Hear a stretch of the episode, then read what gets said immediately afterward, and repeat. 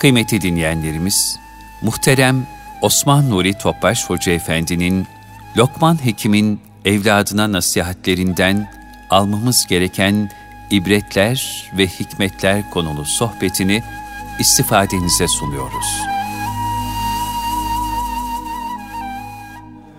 Resulullah sallallahu aleyhi ve sellem Efendimizin aziz, latif, mübarek, pak ruhu tayyibelerine, ehl-i beytin, eshab-ı kiramın, enbiya-i izamın, saadat-ı kiram hazaratının, cümle geçmişlerimizin ruhu şerifine, şehitlerimizin ruhu şeriflerine, dinimizin, vatanımızın, milletimizin selametine, musibetlerden muhafazasına, hastalarımıza şifa, dertlerine deva, borçlarımıza eda, niyaz duasıyla bir Fatiha-i Şerif, üç İhlas Allah'ımız.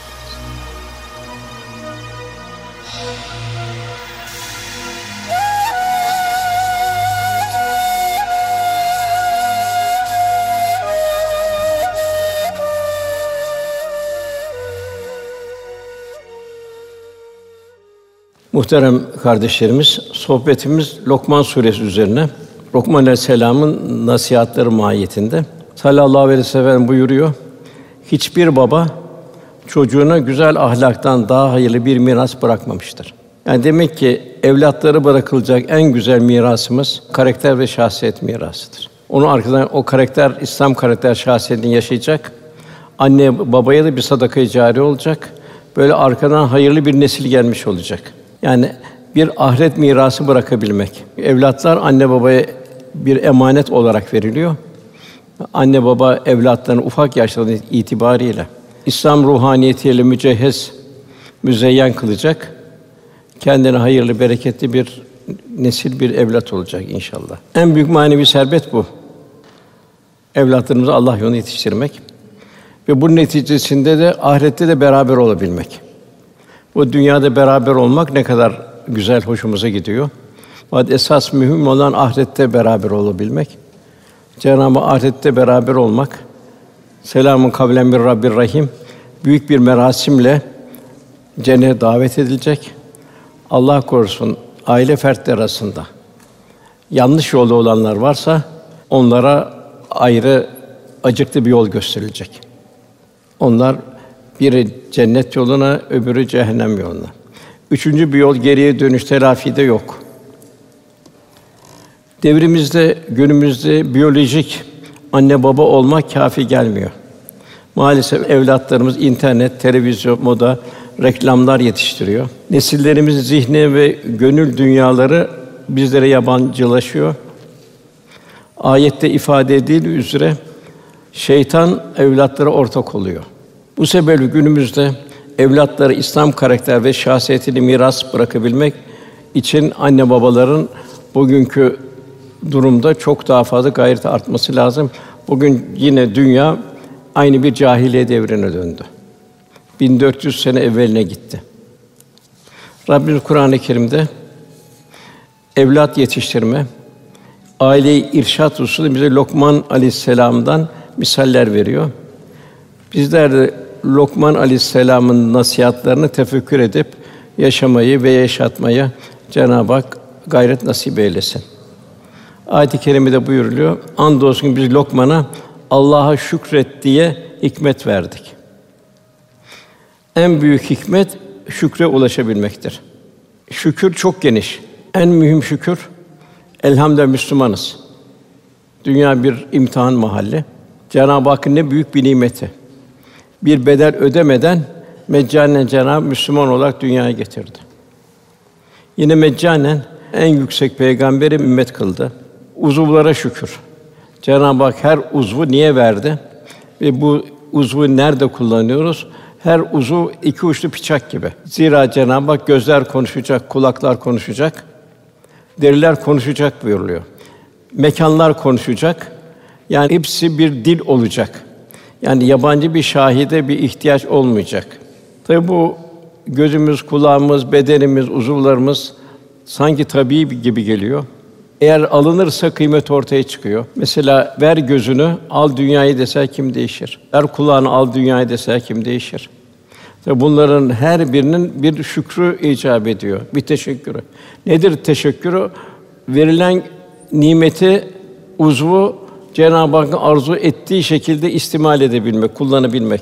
En nihayet Cenab-ı Hak buyuruyor, şükreden ancak kendisi için şükretmiş olur. Bu vuslat yolu şükredebilmek. Nankörlük eden bilsin ki Allah hiçbir şeye muhtaç değildir. Müste her şeyi halk eden Cenab-ı Hak en çok da nimet verdiği insan. Diğer mahlukatta bu kadar nimet yok. Ev, bark vesaire şu bu hayvanatta gıdanın her türlüsü yok. Onlar da insan için halk oldu. Bütün mahlukat insan için halk oldu. Nebatat insan için halk oldu bu cihanda. Demek insanın şükrü çok geniş. Cenab-ı Hak İnsan suresinde ister şükret, isterse nankör ol diyor. Yani serbestsin bu dünyada.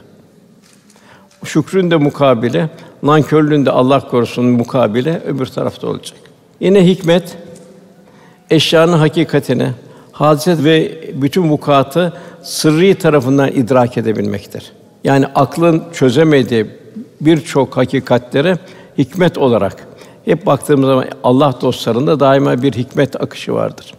Hikmetle bir nasihat vardır. Aklen kavranamayan birçok meseleler ancak hikmetle kavranır. Keyf suresinde Musa aleyhisselamla Hızır aleyhisselam hadisi gibi. Musa aleyhisselam büyük bir nizam kurdu. Fakat Hızır ona ayrı bir hikmet tarafına açınca Musa aleyhisselam hayretler içine kaldı. Yani akılla kavranamayan nice sırlar ancak hikmetle çözülür. Kainattaki ilahi tecellilerin asıl manası hikmet nazarıyla okuyabilmektir. Eğer hikmet olmasaydı sırlar da kapalı kalırdı. Her şeyi bir hikmet gözüyle görebilmek. Tabi bunun için de Cenab-ı Hak peygamberleri üç vazifeyle gönderiyor. Birinci vazife peygamberleri salihler arasından aynı o toplumu salihler arasından topluma gönderiyor. Topluma gelen peygamber emirleri ve nehileri bildiriyor. Allah'ın ayetlerini okuyor, emirleri bildiriyor. İman edenler iman etmeyenler oluyor. İman edenlere yine peygamberler onların nefsani arzularını temizliyorlar. Nefsani arzularını terbiye ediyorlar. Çünkü Cenab-ı Hak nefsani arzular verdiği kul imtihan olacak. Nefsani arzulara da bir cazibe verdi. Haramda daima cazibe var. Cazibe olmasa harama kimse gitmez. Onun için peygamber, gelen peygamber iman edenlerin iş dünyasını temizliyor. Ki cemali sıfatlar mazhar hale gelecek. Fucur bertaraf edilecek, takvalı müzeyyen hale gelecek. Felhama fucura ve takva kat eflâ men zekkaha. Ondan sonra da kul seviye kazanacak. Cemali sıfatı mazharı olduğu zaman da kitap ve hikmet o kalpte tecelli edecek. Duygular artacak, derinleşecek. Kitap Allah'ın hikmeti nedir bu ayette? Nasıl Allah rızasını kazanabilirim? Sahabin derdi hep buydu. Ve neticede hikmet. Her şeyin bir sırrı tarafı ayan hale gelecek. İşte Evliya Allah'ın durumu. Mevlana benzerleri, Bahattin Nakşibendi Hazretleri vesaire eshab-ı kiram. Bir hadise naklediliyor. Yani Lokman Aleyhisselam'a hikmetini misal olarak bir gün Davut Aleyhisselam diyor ki Lokman hekime bana diyor kestiğin koyunun en güzel parçalarını getir diyor. Dilini ve yüreğini getiriyor. Yine sonra en kötü parçalarını getir diyor. Yine dilini ve yüreğini getiriyor. Demek ki insan dili ve yüreğiyle cennet yolcusu olacak. Aksi halde eğer nefsane hayatının zebunu olursa dili ve yüreği sebebiyle de kalbi sebebiyle de Allah korusun kötü bir akıbete düçar olacak. Bu yüre en nihayet bu ikisi iyi olursa kalp ve dil cennet yolcusu olacak. Kötü olursa bunlardan daha beter bir melanet olamaz. İmam Malik anlatıyor radıyallahu an. Bana ulaştığına göre Lokman Hekim'e sende gördüğümüz bu meziyetin hikmeti nedir? Lokman Hekim. Yani hikmet sahibi. Bunun üzerine dört şey bildiriyor. Doğru sözlülük. Hiçbir zaman eğrilmemek, bükülmemek, yamulmamak. Dost doğru olabilmek. İkincisi emaneti yerine getirebilmek. El emin olabilmek. Peygamber Efendimiz vasfı. Kur'an ve sünnet efendimizin emaneti, Allah'ın emaneti. Ne kadar bir ittiba halindeyiz. Seviye kazanabilmek için. Üçüncüsü Lokman Hekim'de beni diyor ilgilendirmeyen şeyi terk etmektir diyor. Terk ederim diyor. Yani mala yani boş sözler, boş işler. Zamanı ziyan etme. Dördüncüsü ahde vefa gösterme. Tabii en mühim ahde vefada Allah Resulüne ahde vefadır. Çünkü o daima ümmet ümmeti buyuruyor. Hikmetin tecelli etmesi için de teskiye, tasfiye zaruri. Bunun neticede bir şükür meydana gelecek. Allah'ın verdiği bütün nimetleri yine Allah'ın arzu ettiği istikamette kullanabilmek. Müslüman olarak yaşayabilmek en büyük şükürdür. Onun için bütün gayret hayatımızın bütün muhtevasında İslam'ı yaşamak ve yaşatmak. Cennete girenler diyecekler ki Araf suresi 43. ayetinde hidayetiyle bizi bu nimete kavuşturan Allah'a hamdolsun. İman nimeti ve cennet nimeti neticesiyle Allah bizi eğer doğru yola il- iletmeseydi kendiliğimizden doğru yolu bulacak değildik diyecekler. Yine girerken de bir şükran, bir teşekkür içinde cennete girecekler. Velhasıl bütün azalarımızı Allah'ın verdiği bütün nimetleri Allah yolunda kullanabilmek, Allah'ın arzu ettiği şekilde kalbimizin Cenab-ı Hak ile olabilmesi en büyük şükürdür. Cenab-ı Ela bizikla tatminül kulub buyuruyor. Kalpler ancak Cenab-ı Hak anmakla huzur bulur. Resulullah sallallahu aleyhi ve sellem Efendimiz Cenab-ı Hakk'a olan niyazlarından biri de şöyledir. Allah'ım beni çok şükreden ve çok sabreden bir kul eyle. Efendimiz seherlerde çok uzun namaz kılardı. Ayakları şişerdi. Gözyaşları seccadeyi ıslatırdı. Ayşe validemiz ya Resulallah bu kadar kendini üzme. Allah seni gelecek gelmiş ki her şeyi affetti deyince ya Ayşe şükreden bir kul olmayayım mı? Yani şükrün ucu açık. Nereye gidiyor? Allah'a vasıl olabilme. O vasıl olanda la hafun aleyhim ve lahum yahsunun. Onlar korkmayacaklardı, üzülmeyecekler o zor günde. Yani bir kimsenin yapmış olduğu şükürden en çok yine kendisi istifade edecek. Nitekim şükür nimeti ziyadeleştirir. Nimet de kalbe bir huzur verir, bir lezzet verir. Şükrün ehemmiyete bakın ayeti şöyle buyuruyor. Kullarımdan şükreden azdır. Çünkü hayatın bütün muhtevasında şükür olacak. Kullarımdan şükreden azdır buyuruyor Rabbimiz. Hazreti Ömer radıyallahu anh bir mümine rastlamıştı. Mümin kendi kendine bir kenarda oturmuş. Allah'ım beni azlardan eyle diyordu. Hazreti Ömer radıyallahu anh şaşırdı. Bu ne demek dedi, yaklaştı. Neyi kastettiğini anlayamadı. Niçin böyle dua ediyorsun dedi. O da Allah Teala şükreden kullarım azdır. Allah beni şükreden az kulların içine ihsan eylesin. Demek ki şükür en zor. Zaten Fatiha ilk ayet Elhamdülillahi Rabbil Alemin. Hamd bir şükür ifadesi de aynı zamanda. Hatta Hazreti Ömer yazık Ömer'e diyor. Ömer'den daha akıllı kimseler var diyor. Resulullah Efendimiz yine nimetler arasında en mühim şükreden bir kalbe işaret vuruyor. Seban radıyallahu anh anlatıyor. İnfak ayetleri inmeye başladı. Altını ve gümüşü biriktirip de onları Allah yolunda harcamayanları acıklı bir azab ile müjdele. Bu ve benzeri ayetler indiği zaman sahabi dehşete kapıldı. Da bu ayetler çalışacaksın, kazanacaksın, israf etmeyeceksin, pintilik etmeyeceksin, Allah sarf edeceksin. Sahabi efendimize buyurdular ki: Ya Resulallah biz evet malımızı kazanacağız, edeceğiz. israf etmeyeceğiz, pintilik etmeyeceğiz, Allah yolunda sarf edeceğiz. Peki neyi biriktirelim o zaman? E, malı sarf edeceğiz. Ye uzu sadaka, sadakaları Allah alır. Efendimiz şu cevabı verdi. Sahip olan şeylerin en kıymetlisi üç şey saydı. Birinci zikreden bir dil. Dilden yanlış bir kelime çıkmayacak. Ayetler, hadis-i şerifler Cenab-ı Hakk'ı sena etme. İkincisi şükreden bir kalp. Göklerin ve yerin, yerin derinden de tefekkür ederler. Yine Cenab-ı Hak buyur Câsiye 13 göklerde ve yerde ne varsa amade kalıp düşünen bir toplum için. Hep Cenab-ı Hak insanı lütfediyor. Güneş, ay, atmosfer, toprak, mahlukat hepsi insana. Velhasıl şükreden bir kalp. Kalp daim bir ham tane şükür halinde olacak. Üçüncüsü bugün bu çok mühim. Zevcinin imanına yardım eden salih bir zevce. Demek anne babanın en mühim hizmeti de bu. Bilhassa kız evlatlar olacak ki onlardan nesil meydana geliyor. Yani maalesef işte görüyoruz kız evlatlar sokakların insafına bırakılıyor. Halbuki kız evlatlar Resulullah Efendimiz ayrı bir ehemmiyet veriyor. Bir gün Hasan ve Hüseyin radıyallahu anh ve Fatıma validemiz efendimiz Hasan radıyallahu anh su getiriyor. İkisi de sübyan masum. Fatıma validemiz diyor ki, baba diyor herhalde diyor Hasan'ı daha çok seviyorsun diyor. Yok kızım diyor, evlatlar arasında müsavat yapın, eşitlik yapın, fark gözetmeyin. Yalnız kız evlatlarınız hariç. Onlara ayrı bir itina gösterin. Çünkü nesil onlardan gelecek. Aileler onlardan kuracak. Onlar kurretayın göz nuru olacak. Onlardan göz nuru nesiller yetişecek. Rivayete göre yine Lokman Aleyhisselam oğlu ve hanımı için onları çok telkin etti. Hidayete vesile oldu.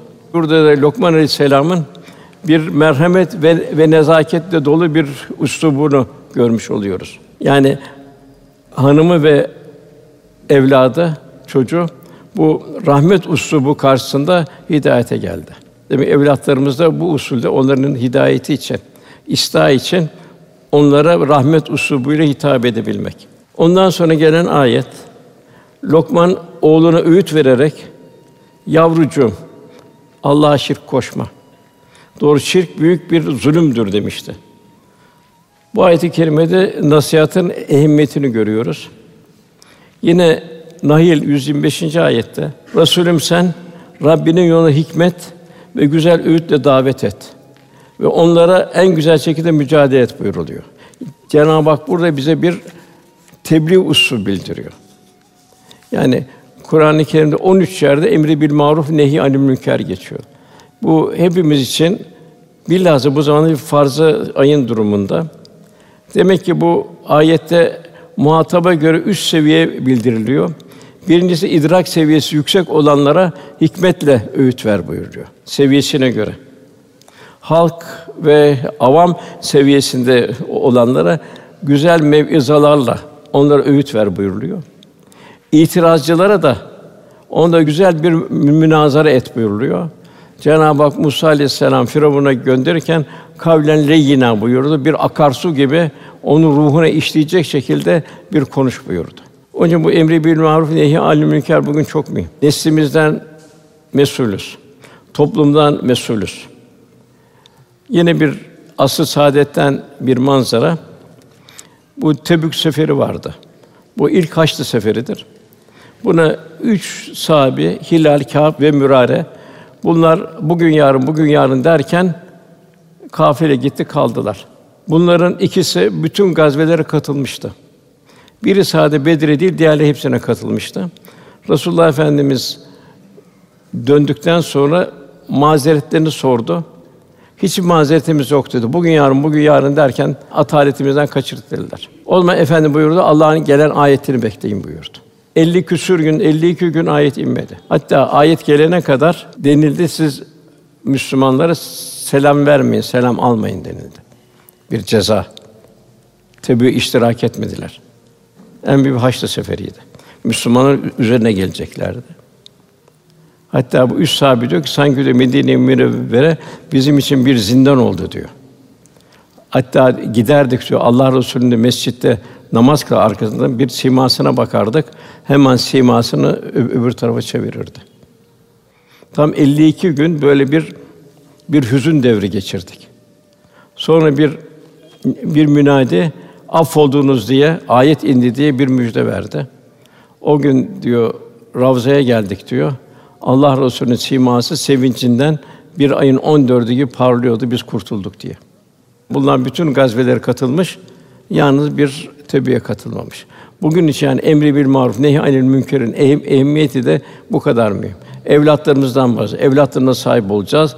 Derece derece toplumun gidişinden kendimizi mesul göreceğiz. Yani onun için hizmetten uzak kalmamak. Yani unutmayalım bugün de Tebük seferi devam ediyor aynı şekilde. İşte küresel güçlerin durumunu görüyoruz. Allah yolunda yaptığımız hizmetleri de hiç göreceğiz.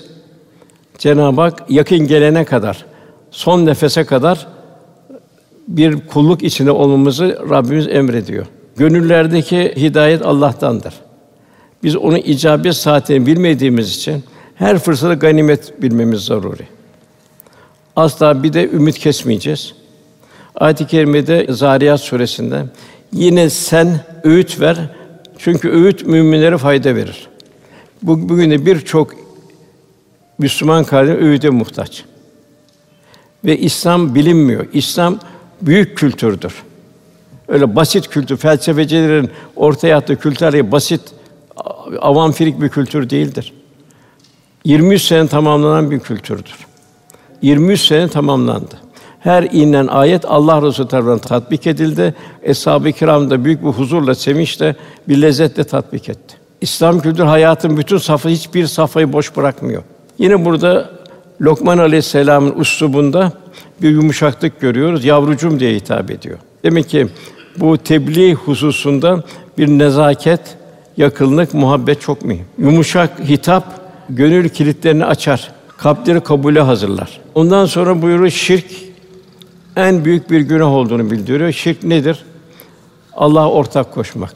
Yani tevhid akidesinin ortaklığa tahammülü yok. Onun için şirkin yeri cehennemdir Allah korusun. Fakat manevi şirke de çok dikkat etmek lazım. Yani riya, gösteriş, nefsani arzuların put haline getirilmesi birer gizli şirk olmuş oluyor. Resulullah Efendimiz buyuruyor. Ümmetim hakkında en çok korktuğum şey Allah'a ortak koşmaları değildir. Bu sözümü onların aya, güneşe veya puta tapmalarını da kastetmiyorum. Beni korkutan şey Allah'tan başkasının yaptıkları amelleri ve gizli arzulardır. Yani gösterişlerdir, riyalardır. Cenab-ı Hak korusun, muhafaza buyursun. Yani riya yapılan ameli de mahveder. Ayet-i kerimede buyuruluyor. Ey Resulüm, nefsani arzularını ilah haline getirenleri gördün mü? Sen onlara vekil değilsin diyor Cenab-ı Hak. Bir misal vereyim. Yaptır cami benzeri hayratı henüz hayattayken kendi adını vermek, onunla fahretmek, ben şu kadar cami vesaire yaptım demek. Bunlar Allah korusun tehlikeye götürebilir. Cenab-ı Hak ben istemiyor. Kul daima sen ya Rabbi diyecek. Bu nimeti ihsan eden Cenab-ı Hak. Cenab-ı Hak ihsan etmeseydi, sana o gücü, o aklı, o zekayı, o şeyi, o manevi şey vermeseydi nereden bulacaktın? Nereden yapacaktın? Onun için kul hiçbir zaman arz-ı endam halinde olmayacak, kendini öne çıkartmayacak, kendini methetmeyecek.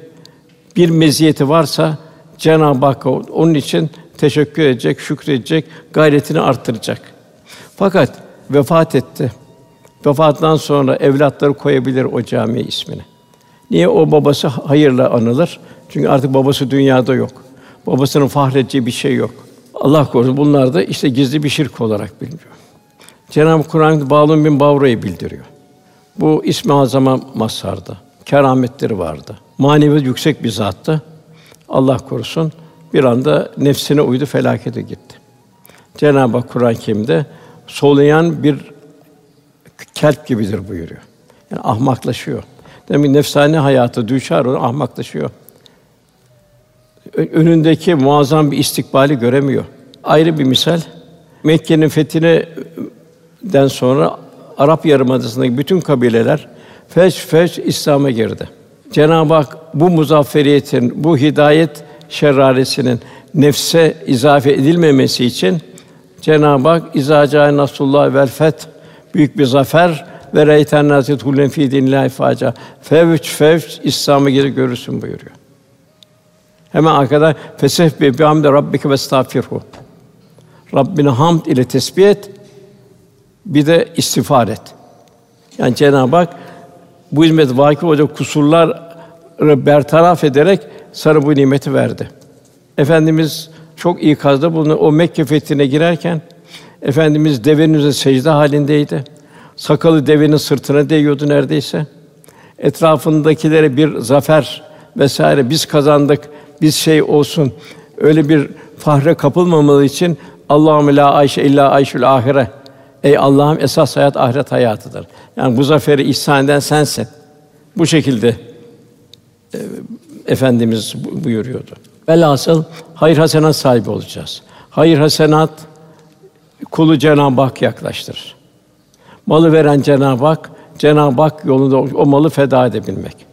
Cenab-ı Hak terabbür rahatatun kumatubun imanını test ediyor. Sevdiklerine vermedikçe Allah'a yaklaşamazsın buyuruyor. Bu çok mühim. Bunu da ben olmayacak ya Rabbi sen ol. Hep sahibi de bunu görüyoruz. Tasavvufta enaniyetin ve belliğin bertaraf edilmesi zaruri. Enaniyetle Cenab-ı Hakk'a vasıl olmak mümkün değil. Bunun için nefsi terbiye eden nice mücadele usulleri tatbik edilmiştir. Mesela İbrahim Ethem Hazretleri'ne tacı tahtı terk ettirilmiştir. Ta zirvedeyken hepsini bitiriyor. Aziz Muhammed Hüdayi kadılıkta zirvedeyken kaftanıyla çarşılara ciğer sattırılmıştır. Yunus Emre Hazretleri'ne eşikte terbiye edildi. Halde Bağdadi güneşlerin güneşi çok yüksek bir alim seviyesindeyken tuvalet temizlettirildi. Avamın girip çıktığı tuvalet temizlettirildi. Bahattin Nakşibendi Hazretleri yedi sene hasta cerahatli hayvanları, hasta insanları ve yolları temizledi. Ve en çok dereceyi de burada aldım buyuruyor.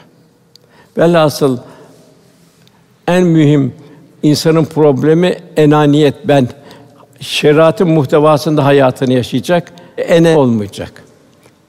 Men arefe nefse fakat arefe Rabbe. Kendi hiçliğini bilecek, hiç sermayeli dünyaya geldik.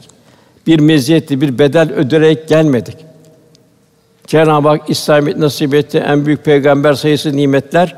Demek ki ene ben olmayacak, beni iptal damgası olacak ya Rabbi.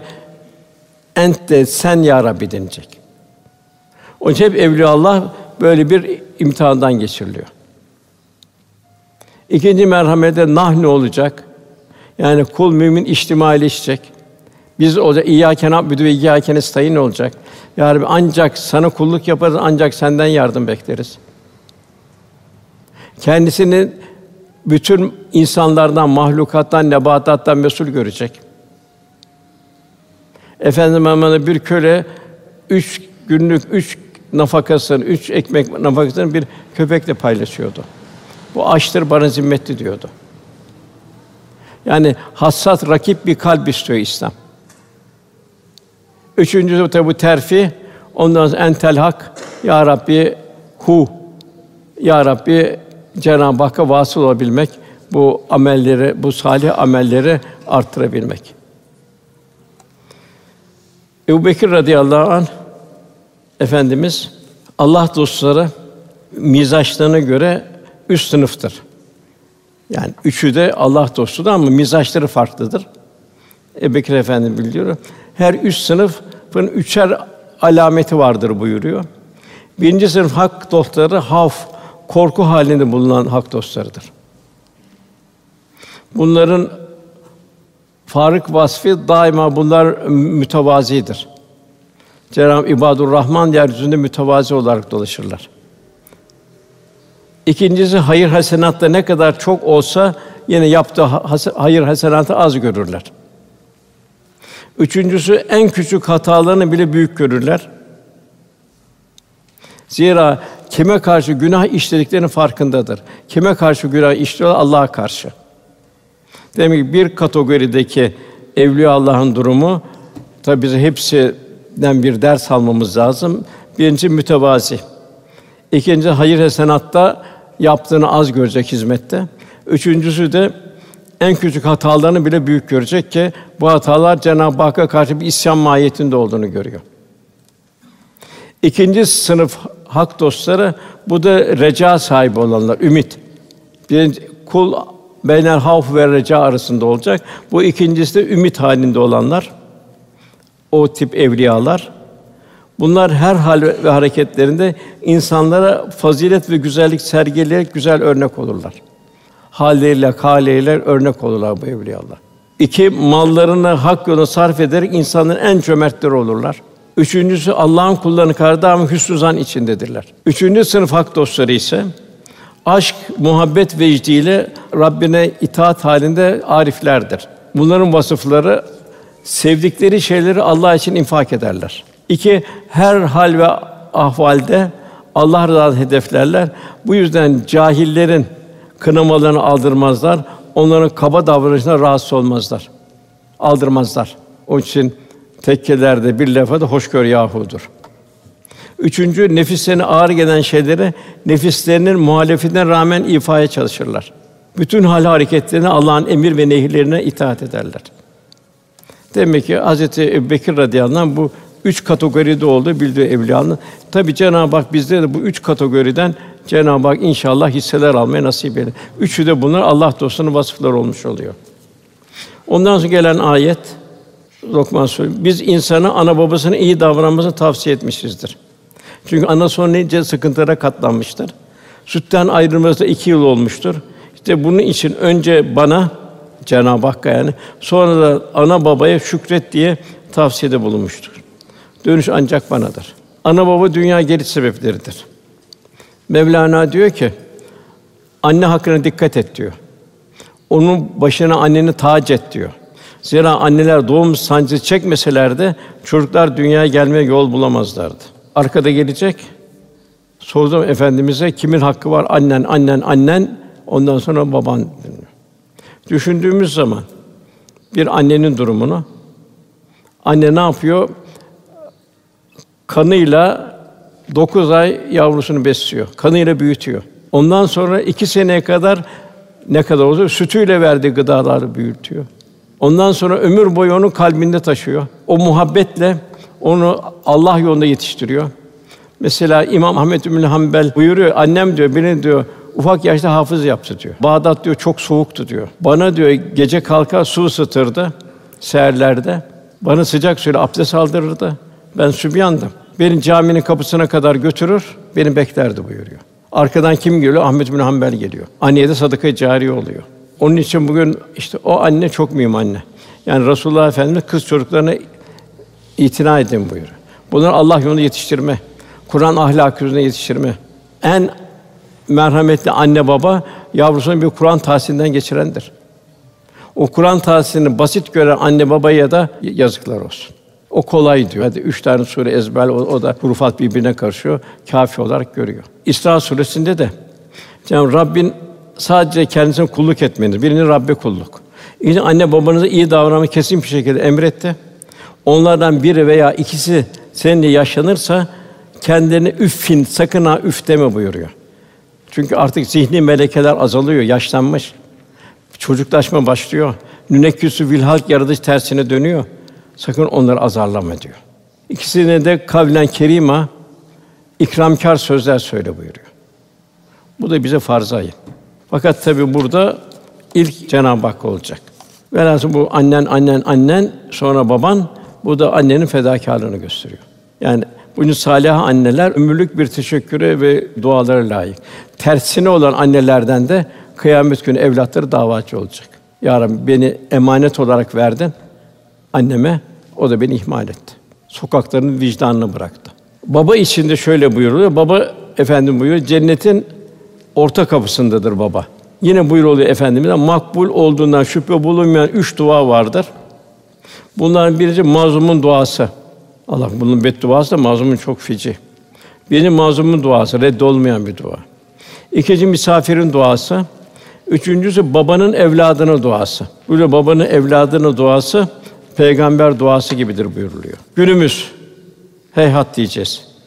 Cahiliyenin arttığı devrimizde kadınlar annelikten soğutuluyor ve annelikten uzaklaştırılıyor. Cahiliyede kız çocukları diri diri gömülüyordu. Bugün de kürtaj kasaplığı var. Evlatlar ana rahmindeyken kendi bedeninden olan o evladını par paramparça kestiriyor. Niye? Rahatı bozulacak. Türlü bahanelerle çocuklar bertaraf edilecek. Bugün Avrupa tamamen öyle maalesef. Demek nüfus aşağı doğru gidiyor. Demek ki bunlar bu, bu tip haller vicdanların kuruduğunu, merhametin kalplerden söküldüğünü alametidir. Hal bak mahlukata baktığın bir kedi köpek bile yavrusunun karşısında merhamet dolu. Günümüzün hayatı insanı gaddarlaştırır, egoist, pragmatist, hodgam hale getirdi maalesef. Yalnız kendini düşünüyor. Rabbimiz günümüzdeki insana bu cinayetin faciasını göstermek üzere Cenab-ı Hak Kur'an-ı Kerim'de ve izel mev'udeti suilet be zembin kutilet buyuruyor. Tekvir suresi 8 9. ayet diri diri toprağa gömülen kıza hangi günah sebebiyle öldürüldüğü sorulduğunda, buna hangi sebep kürtaj yapıldığında, yani her nefis ilahi huzura getirilecek ve kendisini orada bekleyen akıbeti görecek. Aynı vicdansızlığın yansıması şeklinde de evlatları yaşlandıkları zaman anneler babalarına ehemmiyet vermiyorlar. Onları bakım evine gönderiyor, kendi haline bırakıyorlar. Hatta bugün maalesef Avrupa'da 18 yaşa gelince evden atılıyor çocuk, kız ve erkek. Kendi haline yaşıyor. Bugün de maalesef diyorlar bilmiyorum ben e, bu burada da 18 yaşta 20 yaşa gelince ayrı ayrı bir eve geçiyor. Yani o anne babanın duygularından tamamen çıkıyor. Bunlar facialardır. Yani vicdan olan bir evlat düşünecek ki bakımı muhtaç olan bir anne baba belki de evlat için bir ahiret sermayesi olacak. Duasını alacak. Ana babanın bastonu olacak o evlat ve sadaka-i cari olacak aynı zamanda. İslam'ın ilk yıllarında baktığımız zaman ilk başta Allah'a itaat, ondan sonra anne babaya itaat oluyor. Anne babaya itaat Allah'a olan itaati uymuyorsa o tercih edilmez. Bu İslam'ın ilk yılında e, Allah Resulü'nün davetine yeni hidayet eren aileler var. Bunların bir kısmı müşrikti, bir kısmı Müslümandı. Mesela Sa'd bin Ebi Vakkas 17 18 yaşındaydı. İslam İslamiyeti kabul etti. Annesi dedi ki yine putperestliğe döneceksin dedi. Eğer dönmezsen seninle konuşmam dedi, yemek yemem dedi. Anne dedi, baştan de ben Allah'ın emrini dedi tatbik ederim dedi.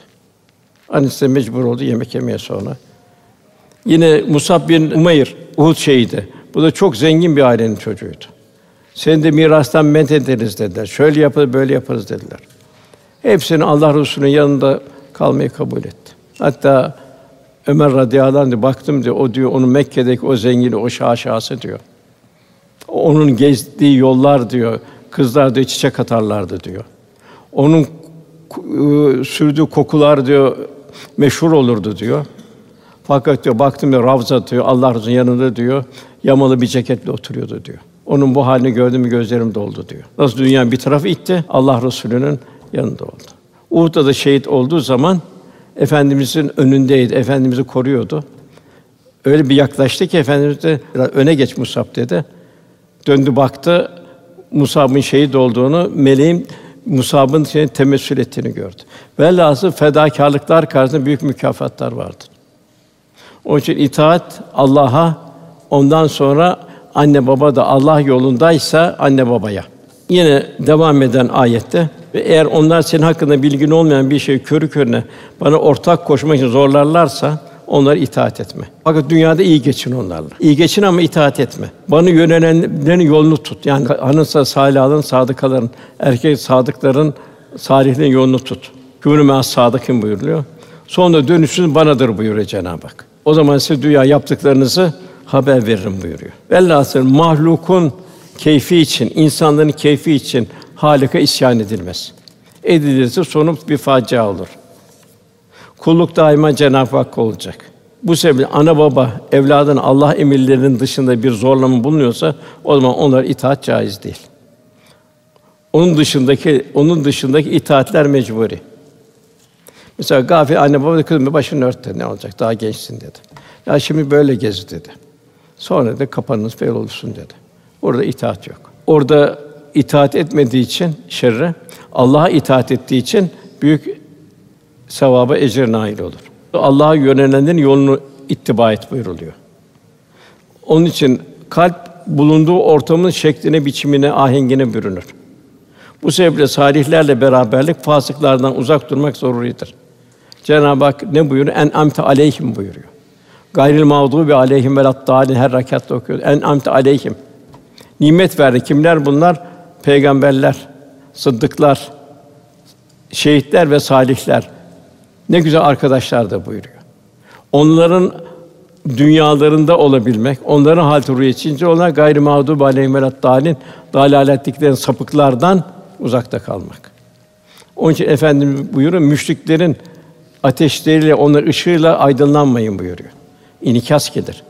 Yine Lokman ona şu tavsiyelerde bulunuyor. Yavrucuğum salih alim kimselerle beraber ol. Alim ama salih alim kimse beraber ol. Onun sohbetinden ayrılmamaya çalış. Zira Allah Teala yağmurla toprağı canlandırdığı gibi hikmet nuruyla da kalpleri canlandırır. Yani hallerde sirayet özelliği vardır. Bu yüzden pek çok atasözüm vardır. Misin yanında duran mis, isin yanında duran is kokar buyuruluyor. Üzüm üzüme baka baka kararı buyuruluyor. Ve Sadi Şirazi de Evliya Allah'tan Eshab-ı Kehf'in köpeği sadıklarla beraber olduğu için büyük bir şeref kazandı. Kur'an'ı bir nam kazandı. Lut peygamberin ve Nuh Aleyhisselam ikinci karısı ise o da fasıklarla beraber olduğu için küfre düşer oldu. Kocalarının peygamber olması onlara faydası olunca onlar fasıklara inikas saldı. Yine Ubeydullah Ahrar Hazretleri buyuruyor. Ayar ve biganeyle beraber olma kalbi fütur, ruha dağınıklık, gönüllere perişanlık getirir. Beyazıt Bistami bir gün bir sohbet esnasında bir hal oldu kendisi. O halden kendini kurtaramıyordu. Hele bakın de aramızda bir de yabancı var mı dedi. O yabancıdan bir inkas mı geliyor dedi. Halim böyle dedi. Araçta yok yabancı yok dediler. Fakat Beyazıt Bistami ısrar etti. Hele bir tekrar bir araştırın dedi. Asaların, bastonunun olduğu yere bakın dedi. Gafil bir insanın bastonuyla gelmiş oraya. Yine bunlar benzer hadise asr-ı saadette de var. Mesela efendim muhassır denen bu Ebre ordunun kahrolduğu yerden hızlı olarak geçti. Semut kavminin olduğu yerde efendim şu yakalarını kaldırdı böyle oradan bir inikas gelmesin. Nasıl bir atom parçalandığı zaman bir radyasyon veriyor. Fayda zararı var. Kalpten de aynı şekilde bir takım hususiyetler çıkıyor. Enerji çıkıyor. Bunun biz müsbetine feyz, ruhanet diyoruz. Menfisine de gaflet diyoruz. Onun için Cenab-ı Hak vela talkut diyor, gafillerle oturma buyuruyor. Yine Gazali Hazretleri buyuruyor. Evladım son derece dikkat edeceğin bir husus var da o da kimlerle düşüp kalktı. Şunu bil ki diyor, bir sepet sağlam elma içindeki bir çürük elmayı sağlama çıkartamaz. Fakat bir çürük elma hepsini çürütebilir. Bunun daima salihlerle düş ve kalk. Onlarla beraber ol. Zira dönüş Allah'adır. Cenab-ı Hak sana yakın ölüm gelinceye kadar Rabbine kulluk et. Bir fasıla olmayacak. Velhâsıl bu dünyada herkes kendi kitabını yazıyor. Kıyamet günü yazmış olduğu kitabı okuyacak. Ayet-i kerimede ikra kitabek kefa bi nefsikel yevme aleyk hasiba. Kitabını oku. Bugün sana hesap sorucu olarak kendi nefsin yeter. Lokman Aleyhisselam evlatlarına tevhidden sonra yine tefekkür dersi vererek şöyle diyor. Yavrucuğum diyor, yaptığın iş, iyilik ve kötülük bir hardal tanesi ağırlınca bile olsa yani yok kadar ve bu bir kayanın içinde veya göklerde yahut yerin derinlikte bulunsa yine Allah onu senin karşına getirir. Doğrusu Allah en ince işleri görüp bilmektedir ve her şeyden haberdardır. İnsan kendisine ihsan duygusunu şuurlandıracak. Yani ve huve mehkum eyne ma kuntum.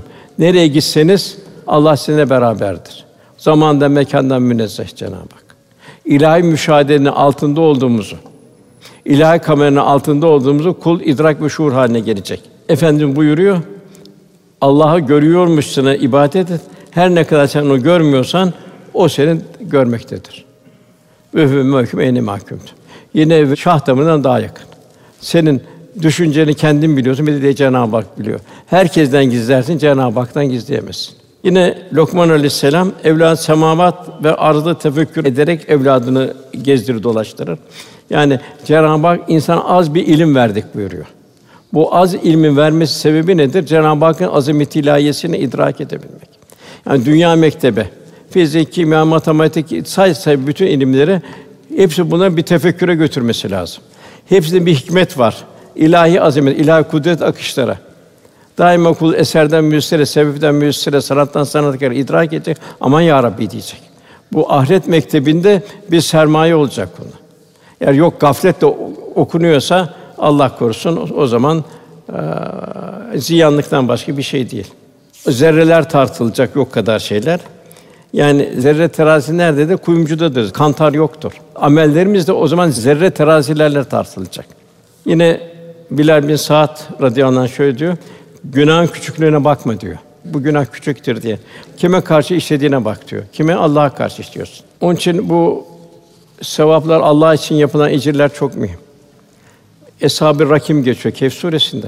Üç arkada bir yerden bir yere giderken gece vakti bir mağaraya sığınıyorlar. Gece mağaradan bir taş düşüyor, kapatıyor mağarayı. Fakat o kayanın sıkleti üçünün gücünün daha ötesinde. Diyorlar biz bu mağaradan çıkamayız diyor. Bir canlı mezar bize bu mağara. Fakat biz Allah için yaptığımız bir ameli düşünelim. Onun hürmetine Cenab-ı Hak belki buradan biz çıkartır diyorlar. Birine diyor sen ne yaptın diyor Allah rızası. İvatsız garı hasbetenle. O da diyor benim bir annem babam vardı diyor. İlk defa diyor sütleri sağdım anneme babamı içtirdim diyor. Bir gün de onlar uyuyorlardı. Ta uzun vakit bekledim. Uyandılar. Onlar için ondan çok çocuğuma götürdüm. Daima annem babamı ön planda görürdüm. Biraz açılıyor fakat işin çıkacağı şekilde değil. İkinciye soruyor sen ne yaptın? O diyor benim diyor teyzemin halamın bir kızı vardı diyor. Onu hayat boyunca elde etmeye çalıştım. Bir türlü elde edemedim. Bir gün kıtlık oldu, geldi. Açız dedi biz. Allah ver dedi.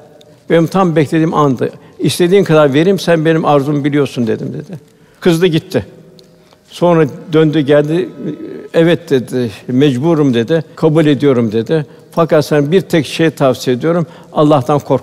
Benim hayatım boyunca beklediğim anda o an tüylerimi Allah'tan korktum. Al alacağını git dedim ve onu gönderdim, serbest bıraktım. Günaha girmekten kendimi de onda kurtardım dedi. Biraz daha açılıyor fakat bir kişinin daha çıkacağı değil. Üçüncü de sen ne yaptın diyorlar.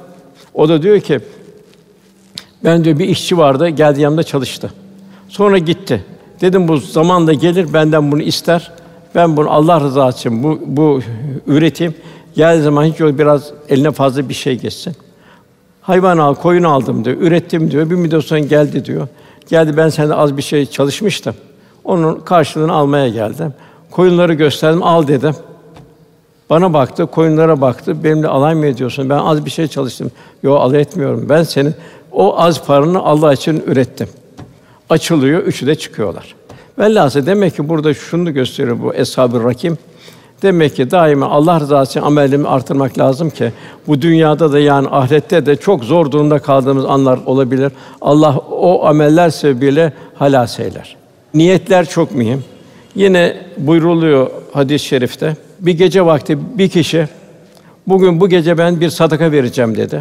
Tuttu birisini gördü, ona bir sadaka verdi. İkinci gün yine bu, bugün ben bir sadaka vereceğim dedi. Yine birisini gördü karar ona bir sadaka yapıştırdı.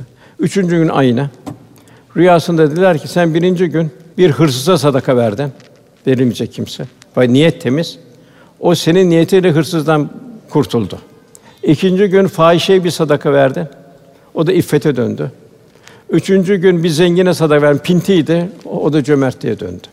Çünkü burada niyetlerimiz de çok mühim. Yani halis niyetler büyük bir berekete nail olur. Bunun misalleri de çok. Bugünkü duruma yavrucuğum namazını kıl.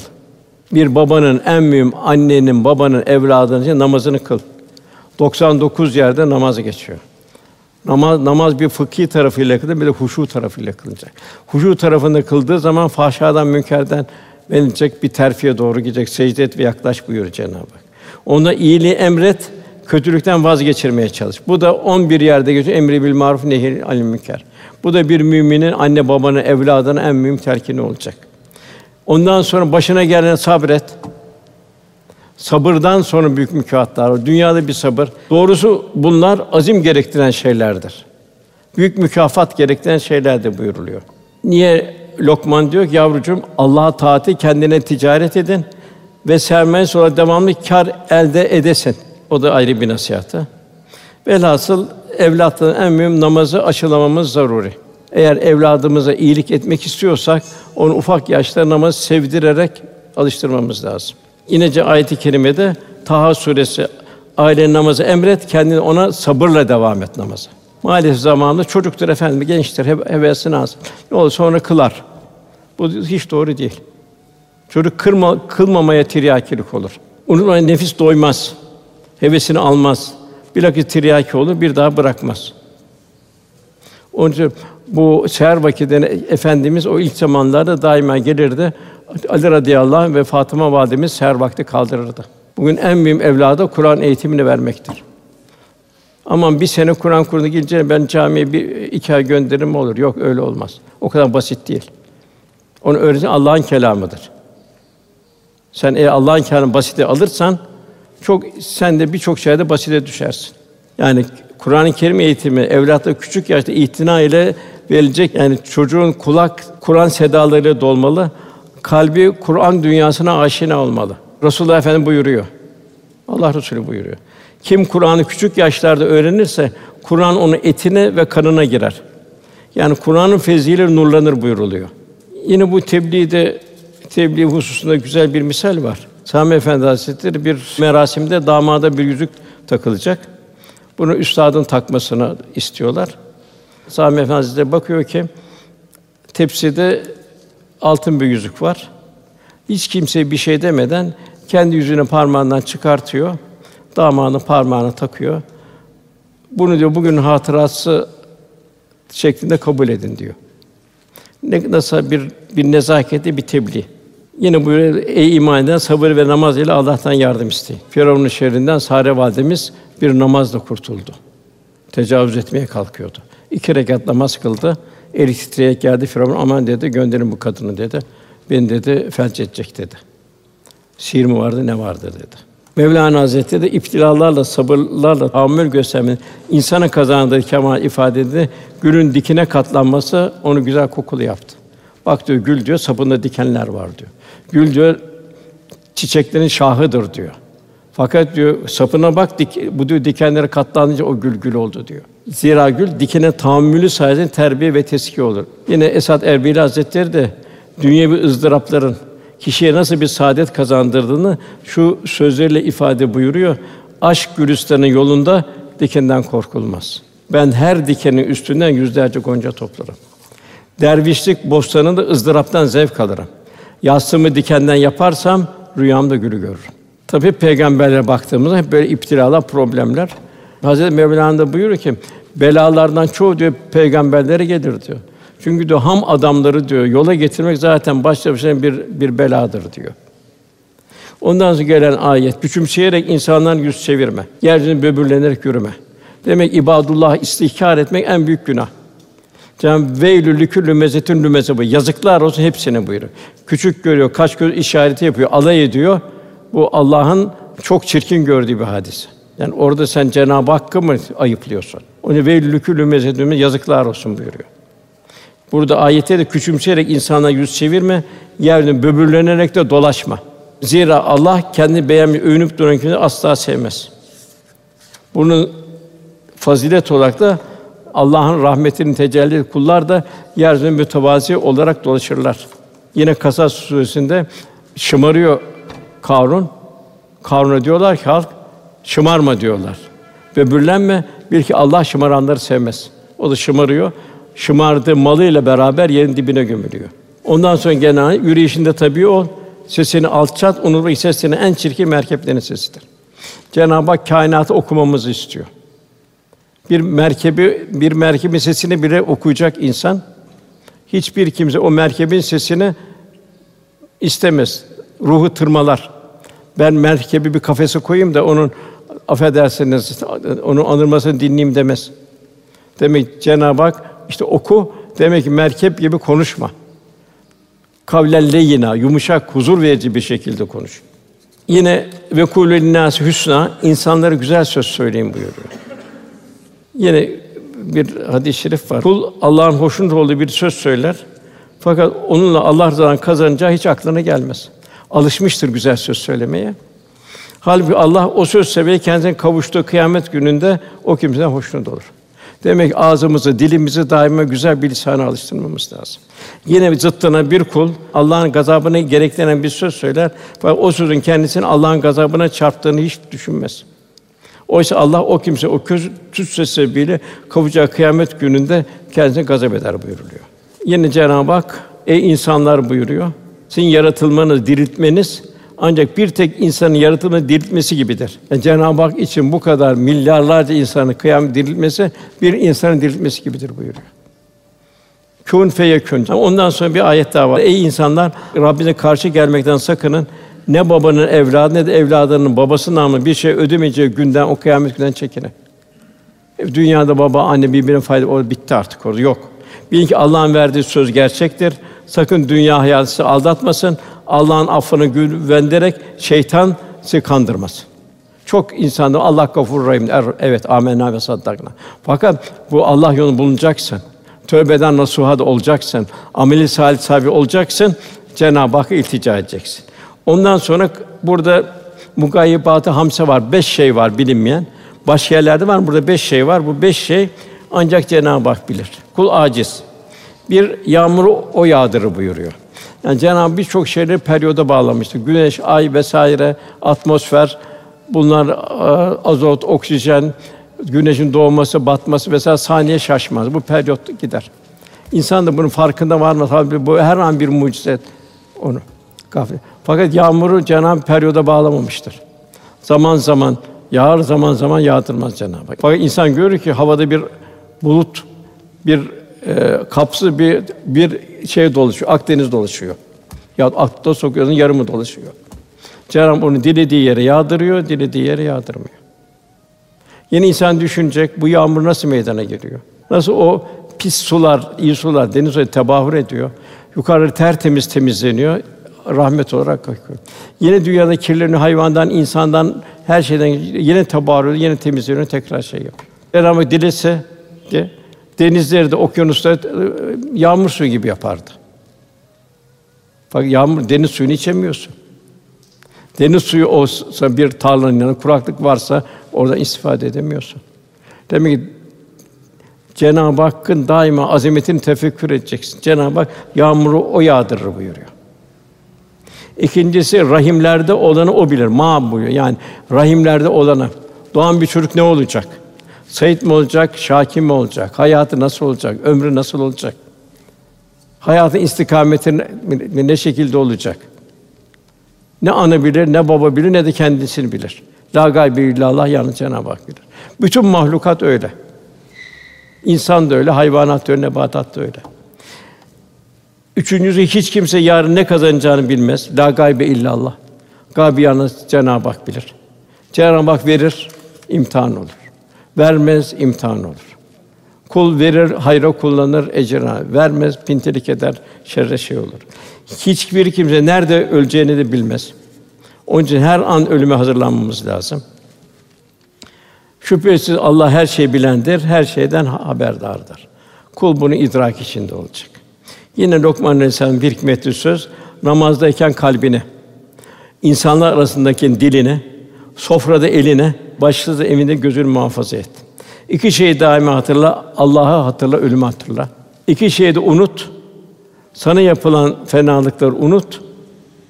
Yaptığın hayır iyilikleri unut. Sana bir arz endam haline getirmesin. Bu tabi bu büyüklerin nasihatları da çok ibretli, ilahi bir takım mesajlar. Çünkü onlar menşe Resulullah Efendimizden geliyor. Onlar o büyük zatlar evliya Allah Resulullah Efendimizin zamanı yalnız zirveleridir. Onların nasihatlarından, hallerinden e, ders almayı Cenab-ı Hak cümlemize ihsan ikram buyursun inşallah. Hazreti İbrahim Aleyhisselam'a ölüm meleği geldi. Tabi İbrahim Aleyhisselam Ebul Enbiya çok büyük peygamber. Ezrail geldi. Hazreti İbrahim Rabbim beni niçin halil ve dost edin diye sorar. Ezrail bu suale şöyle cevap verir. Sen insanları ihsan edersin de onlardan bir şey beklemezsin. Yani hasbeten lillah Allah rızasını yaparsın. İnsan nasıl Cenab-ı Hak'la dost olur? Onda bir misal var burada. Bir gölgenin sahibine olan sadakati gibi. Nasıl gölge insandan ayrılmaz? Resulullah sallallahu aleyhi ve sellem takip edecek, İslam'ı yaşayacak, yaşatacak, hâle kal tebliğ edecek, İslam hayatı hiçbir nokta unutmayacak. Bu şekilde bir Resulullah Efendimiz'de bir dost olma olmuş oluyor. Tabi bu Resulullah'a dost olmak da Cenab-ı Hak'la dost olmak olmuş oluyor. Cenab-ı cümlemize nasip eylesin. Ee, El mermü men ahabbe. İnşallah o zor günde, kıyamet gününde hayatımızda inşallah hal hareket yaşayışımızda, halimizde, halimizde Resulullah sallallahu aleyhi ve sellem'imizin halinden Cenab-ı Hak hisseler nasip eyler. O zor günde Cenab-ı Hak beraber olmayı cümlemize nasip eyler. Duamızın kabulü niyazı lillahi teala Fatiha. Allahümme salli